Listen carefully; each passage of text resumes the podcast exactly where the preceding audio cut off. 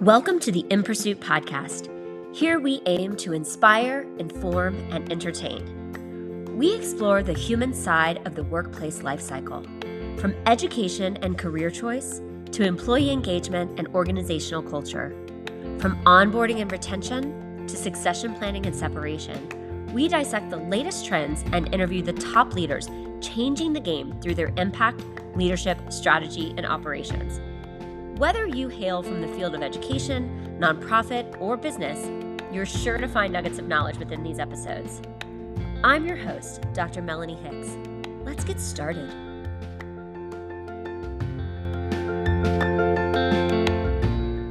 Hi, and welcome back to another episode of the In Pursuit podcast. Today I'm here with Crystal Whiteaker. She's a leadership development and DEIB consultant specializing in inclusive coaching and consulting for brands and leaders that care deeply about diversity, equity, inclusion, and belonging. Crystal brings over 15 years of creative, relational, process driven experience across multiple industries. She's a self described corporate trained creative hippie who puts a strong focus on core values to help people elevate their community connections and communicate and lead with clarity and confidence. Crystal is an advocate for leaders and organizations that provide resources and support for healing, particularly in relation to trauma and sexual assault survivors, and previously served on the board of Survivor Lit. When she's not working, she enjoys spending time at the beach, connecting with people, and exploring new places. As a fun fact, Crystal loves animals and will stop to show them affection any chance she gets. She is that person who will always ask to pet your fur baby. When you choose to work with Crystal Lily Creative, you're helping to support organizations that provide resources for women and the LGBTQ plus community. As a portion of the profits and services are donated annually. It is my great pleasure to be here today with you, Crystal. Awesome. Well, thank you so much for being with me today. I'm really excited to dive in and, and hear more about your story. Um, start us off with the question of the day, which is tell us something interesting about you that we didn't just hear in your bio.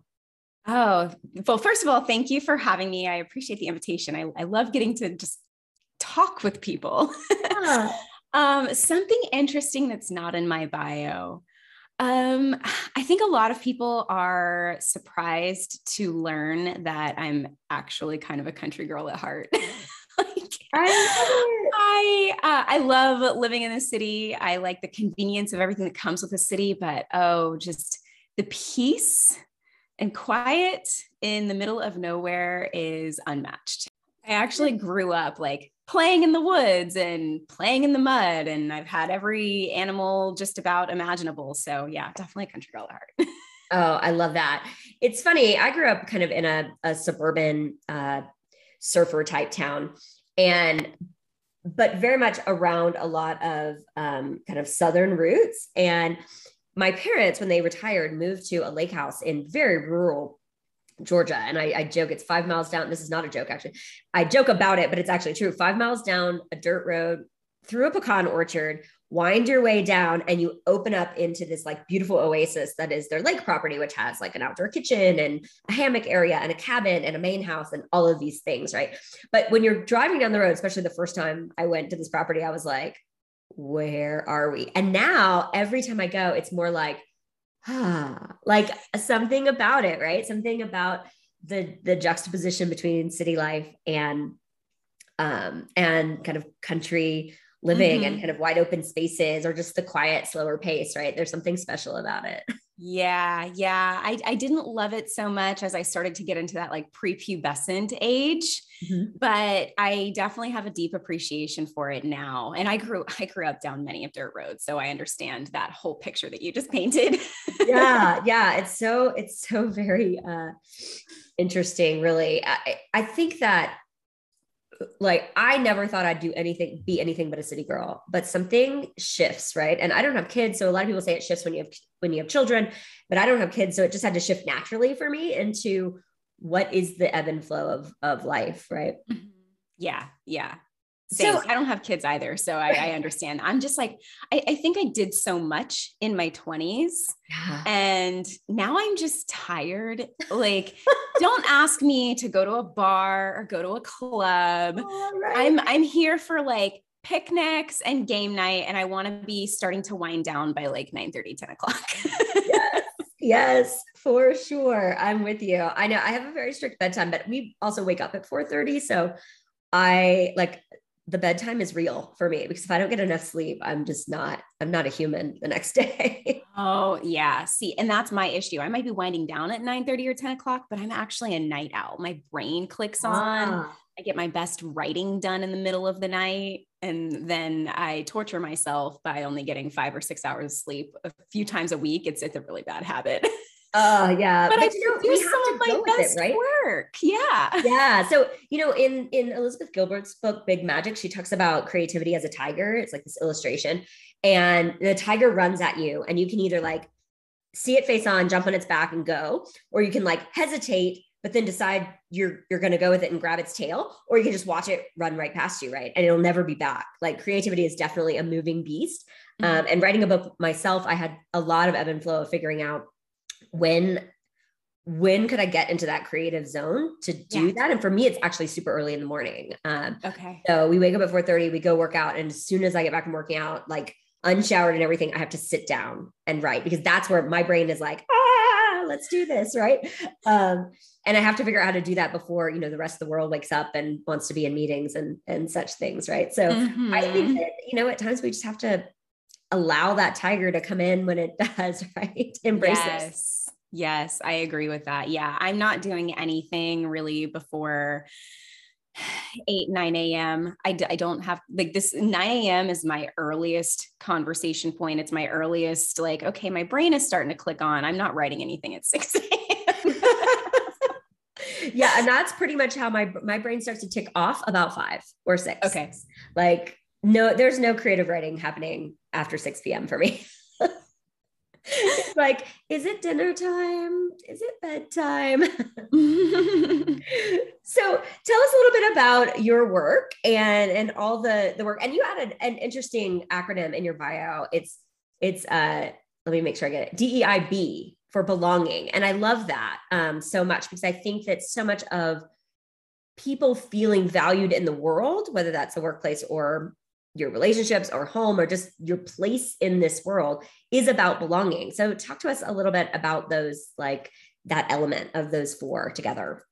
Yeah, yeah. Belonging is a big one for me. And I'm not the only consultant who uses it. Mm-hmm. There are actually some consultants who uh, have an A on the end for accessibility as well. Mm-hmm. Um, but belonging is really big for me because a, I realized in the work that I do, which for everybody tuning in, I am a, I'm, I'm I dub myself as an inclusive brand consultant, DEIB consultant. It kind of, it's a little bit of a mixture. And I work with leaders who care deeply about diversity, equity, and inclusion and belonging, of course. Uh, and my role when I'm working with people is really to get them rooted in their core values to help them create messaging and experiences for people that are representative of who they actually want to work with so that people do feel a genuine sense of belonging within the spaces that my clients are looking to create. So I'll work with people on their messaging, I'll work with them to help them identify and disrupt any bias that comes up on a personal, professional, and community level, and really make sure that their overall message matches the experience that they say they want to provide for people.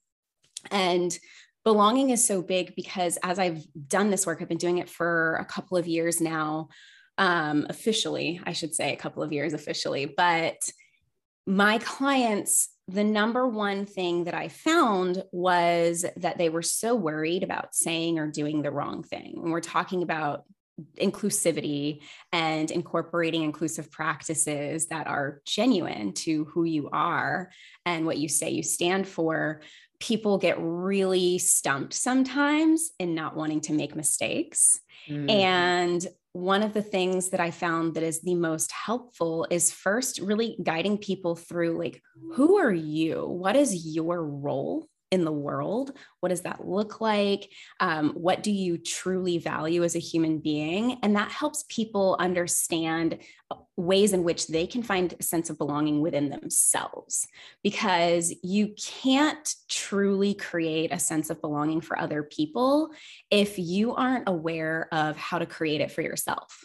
And that was a lesson that i even had to learn as as the consultant because as i do a lot of my work i find that i'm growing and healing and evolving on my own alongside my clients. I just, you know, I don't tell them that. but, but like, that's no, true, right? I mean, I am also a consultant, right? And I believe that every time I get a new, I'm presented with a new challenge or a client asks me to do something that I haven't exactly done a hundred times, which, you know, I do some grant writing and that I've done a hundred times. I could do it in my sleep. I know exactly how to do it. And then there are these projects. I just finished doing an emotional intelligence workshop, which I've studied emotional intelligence. I've taught it at a college level, but I've never sat down with a group of working adults and actually mm-hmm. tried to do an interactive workshop. I grew along with that. I grew developing the materials. I grew thinking through how to come up with relevant examples for mm-hmm. them that were not college age examples, which is what I had in my notes. Right. And yes. so I think that that's supernatural. And I also think that your expertise continues to kind of multiply when you get those opportunities.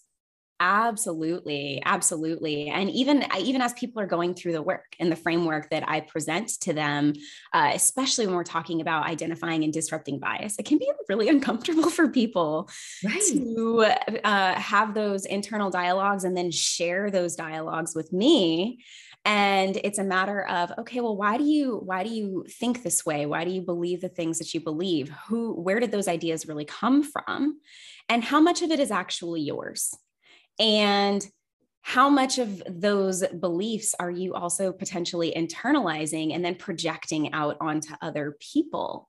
So let's work through that because there's so much healing involved in that process for everybody that I work with that as they are going through it and they're doing their own healing again it comes back to oh wow okay this is this is where I really belong within myself and where I belong in relation to the things that I truly believe. And they get a better sense of how they can create belonging for other people. Yeah, yeah.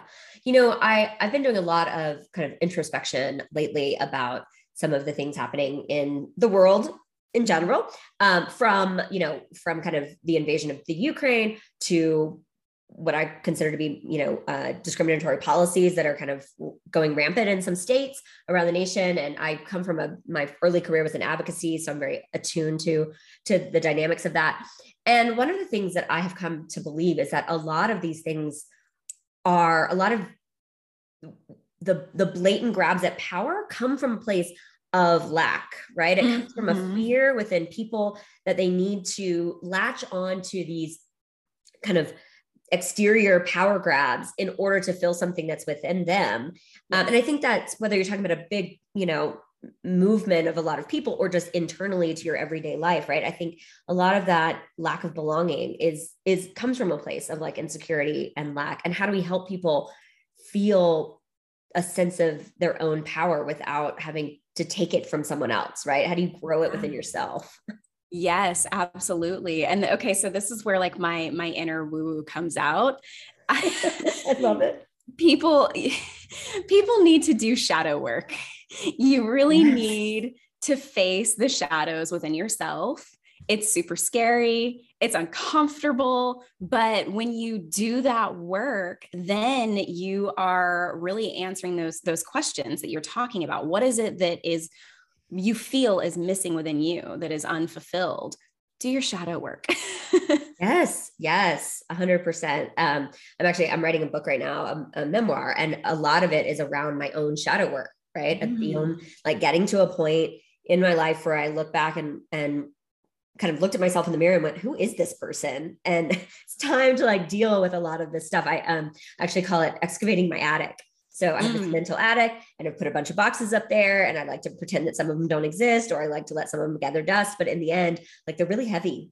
And at yeah. some point my ceiling's going to cave in if I don't like excavate yes that stuff and release it right and and i think that that's true to your point earlier about the expectations that we get from other people that we just decide point blank to own without ever evaluating whether or not that serves us Mm-hmm. Yeah, yeah.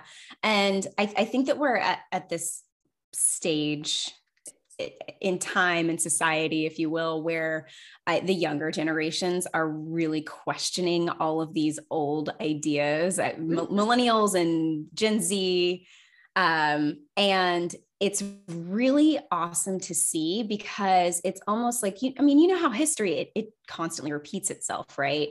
It's just always an evolved version that's repeating. And I think about my generation and the generation behind me and how people are not settling for the same ideas that the generations before us did. Mm-hmm. And it was the same for the generation before me. They were not settling for the same ideas. It's a constant evolution of re examining the things that people have been told, oh, this is just how it is. Well, but why? Why does it just have to be that way? Right. You know what's interesting to me? I read a book and I wish I could re- I listened to it on Audible in this in a series of um, I was actually doing like a long trek. And so I I can't now find this book to quote properly, but I think about the sentiment of it all the time. Um, I think it was 21 lessons for the 21st century, but I'm not positive. But it talked about the baby boomers and how idealistic they were compared to the greatest generation, right?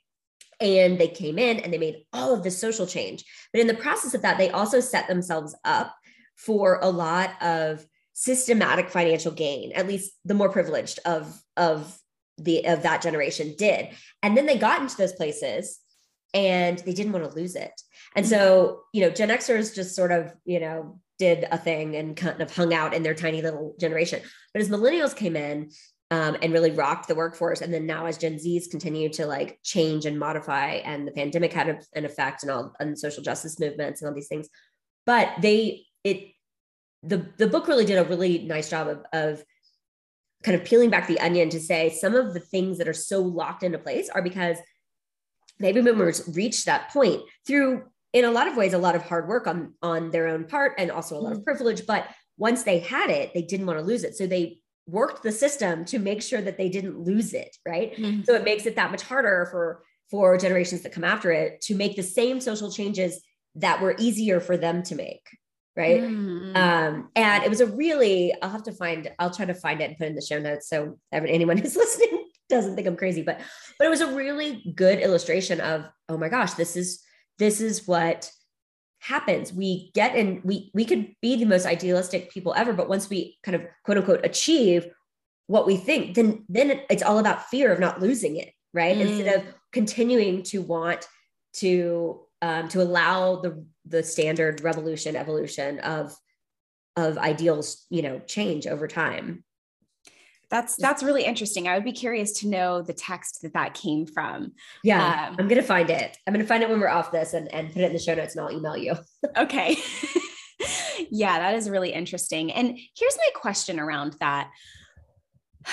Once you've attained a certain point in your life, a certain level of status, financial comfort, um, how much is enough to where you don't have that fear? I mean, we, we look at billionaires today, for example, and how they could really probably never spend their money in their lifetime or their children's lifetimes. Right. And I always have that question of how much is enough, you know, before you just are able to Rel- relinquish, surrender, and trust that the people that are coming up behind you or even alongside you don't want to take from you.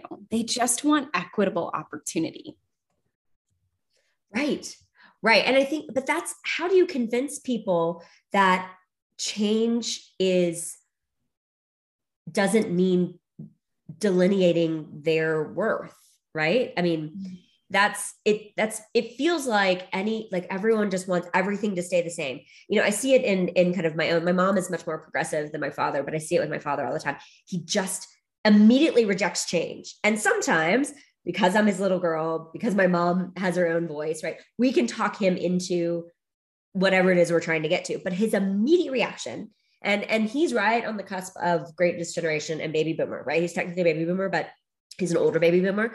And so his immediate um, reaction is no change, right? Mm. Let everything stay exactly the same, even that 1990s bathroom in the cabin, right? Like, like don't change anything. And and it's been a you know that the cabin example has actually come up because i'm going to help them this summer refresh the cabin and it's been a very physical illustration of a philosophical mindset of like if we just don't make any changes then i don't have to worry about anything but the truth is the world's going to change whether you like it or not right yeah. and so as we think about social movements and you know changes in the workplace and a lot of the consulting that i do is around workplace um, and when you talk to organizations who are whose particularly nonprofits whose boards tend to be the less innovative um, and they're just like, no, no, everything must be the same. We must do the same events. We must do it the same way. And I'm like, you realize you're not raising money from the same people anymore. So yes. if you want to reach those people, you might want to think about new ways to do so, right? Yeah. Um, and uh, what do you see in like your work? I mean, you're out working with clients on on these issues, and obviously, you know, DEI particularly, and I love DEIB, um, IB, but this has become more I don't know, talked about, normalized, um, in the last you know few years i think than than at least at least mainstreamed um, in the last few years than i think previously. And you can correct me if your experience is different but um, what are you seeing with your clients in terms of kind of that resistance to change? And is it along any particular trend lines? So i am uh, i am a very uh, blessed DEIB consultant who I don't encounter a lot of resistance because of the types of clients that I work with. Nice. I I am not currently going into large organizations where you know someone in leadership has brought me in and then other people are kind of being uh, i don't want to use the word forced but that's what's coming to mind being you know being forced to do the work I am told. Yeah, yeah. I'm working with small business owners uh, where they have uh, teams of less than 20 people. Um, I'm working with individual business owners or um, people who, you know, they're, they're, a solo entrepreneur and then they just hire teams of contractors and work with them in that way. So the people that are coming to me currently are coming ready to do the work. I love that. There is there is no resistance. So I'm actually very fortunate in that regard. Um, I honestly, so I I started doing this work. Just a quick little backstory of how I even got here is I I had a photography business, which is still eh, kind of a side thing, but I was working in the wedding industry as a wedding photographer. And one of the things that was the most frustrating for me as a wedding photographer was seeing the mainstream publications in the industry uh, representing only one or two types of couples. They tended to be straight and white. There, there was not a lot of diversity. And having had a background in corporate where I had also been an executive recruiter and heard conversations in, you know, hire, hiring cycles around diversity hires and all of these things that always kind of rubbed me the wrong way. Uh, and then, of course, my own lived experience being a queer, Black biracial woman, I I got really vocal as a business owner and a wedding photographer about how it was not okay that there was not more representation in the industry. And I ended up building this really inclusive photography brand that had a range of people from so many different backgrounds and lived experiences. And there were vendors who started asking me how I did it. So I started mentoring people in the wedding industry on how they could create more inclusive wedding businesses. And I love that it became this ripple effect. Then I was working with people outside the industry, creatives, um, small business owners, and now I'm just kind of working across a range. I work with a lot of coaches and consultants and other creatives. So that's how I got to this point, which I think is how I've been able to create a consulting business where people come to me already ready because everything has been really like grassroots, organic, if you will, in the way that I have approached the work to DEI. And I I never had any I guess, aspirations of going into huge Fortune 500 companies and doing this work. Is it a possibility? Absolutely now. But I really just wanted to help people who were active in the communities that they were a part of. Mm. And it's much easier to do when you're working with small business owners and entrepreneurs as compared to leaders in these huge companies where there's all this bureaucracy right so i there's there's a lot more uh, autonomy and control and honestly um, realness in the conversations that I have with my clients and their teams because we're we're not shielded by you know corporate speak and what what's appropriate and what's not. You know we we get to just be real honest human beings mm-hmm. and break through all of the bs and i find it to be more effective than working through corporate bureaucracy. Yeah no i cannot agree with you more. I mean in general uh, the way that i think about and experienced um, corporate life was it was full of pageantry and mm. I, from a very young age, have always kind of given, wanted to be arm's length from like pageantry for the sake of pageantry, right? Like it felt hollow, it felt pretentious, it felt, I don't know, superficial, whatever the words are. But so when there, it, my experience in corporate life was it was full of all this unnecessary pageantry that got in the way of or stood between you and a real conversation, right? Mm-hmm. And so, um, what would you say just to you know all of all of those folks who who are longing for those kind of meaningful conversations or meaningful change even within their organization when they do exist in some of these larger organizations? Like are there any steps that individuals can do or maybe managers of small teams can do to you know if they aren't you know bringing you in or you know or mm-hmm. lucky enough to bring anyone in like what can what can people do on a day-to-day basis to maybe help their teams or themselves um, be more inclusive and and kind of build on belonging yeah one of one of the number one things that is that i would recommend is to check with your organization on what is what is allowed as far as um, personal development or, or leadership development because some or some organizations and corporations do have budgets set aside for leadership where they can get support for leadership development outside of the organization that the organization pays for Mm. So that's one way to go about it. And then if you're, I mean, if you're really genuinely committed to this work, is there a way in which you can invest if your if your company isn't willing to pay for any sort of leadership development in relation to inclusivity then are you willing to dip into your own budget? You know are, are is it possible for you to set aside some finances to invest in some sort of coaching or you know books? There's so so many books and and uh, resources available. There are classes and workshops available for individuals. I know i offer them. Mm-hmm. and so there are so many different ways that people can engage in this work if it's not available through their organization. Awesome. I love that. Yeah. Yeah. I um I have tons of resources available. I have a workbook that people can go through on their own. They can purchase master classes.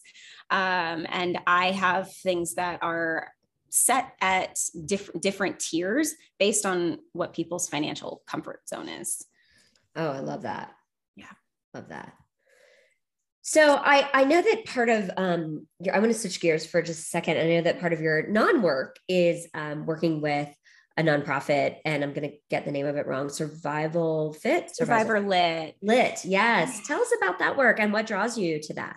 Well, so uh, unfortunately, this this year they have decided to go to just being a a website. The founder of the nonprofit, it was just too much. So unfortunately, they're no longer a nonprofit and I'm not on the board anymore as of a couple of months ago.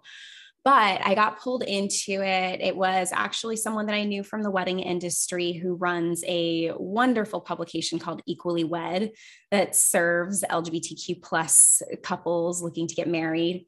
And we met at a conference for wedding vendors in 2019 and the organization, the intent of Survivor Lit was really to provide a space for survivors of sexual assault to be able to share their stories and connect with other people and really just have an outlet and a space where they know that they were not alone.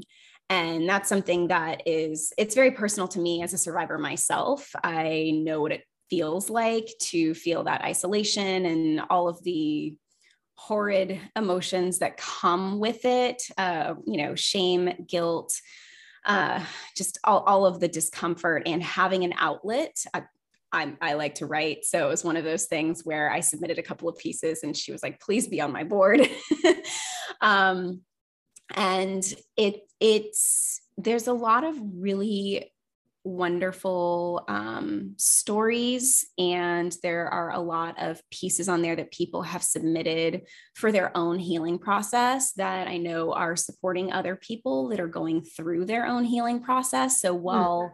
the organization is no longer an official nonprofit the website is still up so all of the awesome. resources are still there oh that's amazing i love that um, when you uh, you know, how think about what you're going to say here. Um, what what would you say is kind of the thing that keeps you up at night around any of the work that you're that you're doing? Oh, that's a really good question. What keeps me up at night? Probably the the thought of always wondering am i doing enough mm that mm-hmm. plagues me. And and i think that that's that's been something across anything i've ever done is am i always am i doing enough? Um i i and it's not an imposter syndrome thing by any stretch. It's just there's so much involved in the work itself and i'm so close to a lot of what i produce. And i I always want to know that I am showing up and that I am able to serve people in a way that is supportive and actually effective. And so that that's probably my biggest thing is am I doing enough? Thankfully, I have a lot of really wonderful people around me that are a part of my own inner circle and support system that are always kind of checking in on me and reaffirming, like, no, you're doing like a lot of things, relax. but it's still one of those um, one just one of those internal dialogues that, that I honestly struggle with. And it's been an ongoing thing since I was a kid. Am I doing enough? mm. Yeah, I, I could not uh, be more in line with that. I think all the time I I have so many it's I think a slightly different for me is it's which one of these things should I be focused on because I have all of these interests and all of these mm-hmm. things that I believe are good for the world or you know good for me but good for the world. And I want to be doing them all and there's just not time for that. So am I am I spending my time in the right ways? Am I focusing on the things that are most important? Am I spending too much time on something that is too trivial? And growing as a business owner too figuring out how to say no to clients that don't serve me has been big because it's part of that same conversation. Like I have to prioritize my time. I have a lot of things I want to do in the world.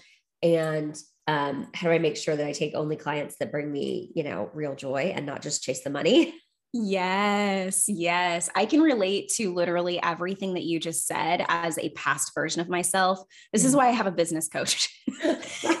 My business coach keeps me focused. Yes. You know, don't look at the squirrels, just focus. yes, yes, yes exactly right. Yeah, I I had to get um it, a real um a, like a solid writing coach to help me move the book from these jagged unfinished chapters into something that resembles an actual manuscript that can be edited and then like you know put out into the world um, for the same reason because i just couldn't get my thoughts together in a cohesive way to mm. i knew all of the things i wanted to say and all of the ways i wanted to do it and it was so scattered uh, I just needed someone to help me just like, what are you doing today? Focus this chapter today. yeah. Yeah, that's important. It's it and it brings an extra layer of accountability, whether whether it's a writing coach or a business coach or an inclusivity coach. Right. Yeah. yeah. It, it, it, brings that level of accountability because you're setting out to write a book, right? You, that that is your goal, and it's okay to need support in those arenas. Yeah. No matter how great of a writer you are or how great of a human you are, if you really, really want to do something, you probably need some accountability. Absolutely. Absolutely. Yes. So, as we start to wrap up, um, I want to end on kind of where are we, you know, I asked about the things that that kind of keep you up at night. What about where do you feel kind of most hopeful for where we are in the world of you know inclusivity where we are in the world because there's lots to be lots of work to be done and lots of of negative um, you know swirling conversations out there in the ether. But what about things that make you feel positive and hopeful and inspired? Gen z. I agree. Oh i agree. Oh man. Gen z gives me so much hope that's that's my answer. That's i it. love it. Clip drop mic. I love i love it. No i agree. I agree. Because the the you know in in my observation it's this deep-seated need to do good in the world mixed with an actual confidence. And mm-hmm. people want to call it entitlement or whatever. I'm okay with all of that. But in the end we have to have some confidence to buck the system right? Yeah and here's the thing. I don't think that it's raw entitlement. Right. i think that they are seeing their value as living human beings and they aren't going to take the same crap that the generations before them did. They're setting a new standard and i love it. Yes i i could not agree more. Yeah they yeah it's great. They're not here for the exploitation. They're not not here for it. I'm just not going to be here for it. I love it well, it has been so wonderful to share part of today with you. And I really appreciate um, all of the work that you're doing and just getting to know you and sharing that uh, with the audience as well. So, um, as we wrap up, tell people how they can get in touch with you, how they can learn more about your work, um, small businesses that want to bring you in and, and have you work for them. How can I, um, how can I help promote that? Yeah, absolutely. My website, crystallily.co. And you can find me on Instagram at Crystal Lily Creative. I'm also on LinkedIn. I have a Crystal Lily Creative page there. And uh, if you have inquiries or questions about working together, you can email me directly at youbelong at crystallily.co. Awesome. Well, thank you so much. And um, keep doing the wonderful work that you're doing. And we'll keep cheering in the background for Gen Z. yes, yes. Thank you so much, Melanie. What a great conversation. Thank you. Thank you.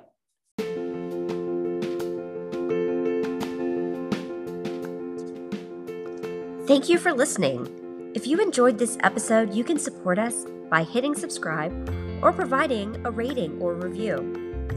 And as always, how can we help you answer the question what are you in pursuit of? Find out more at www.inpursuitresearch.org.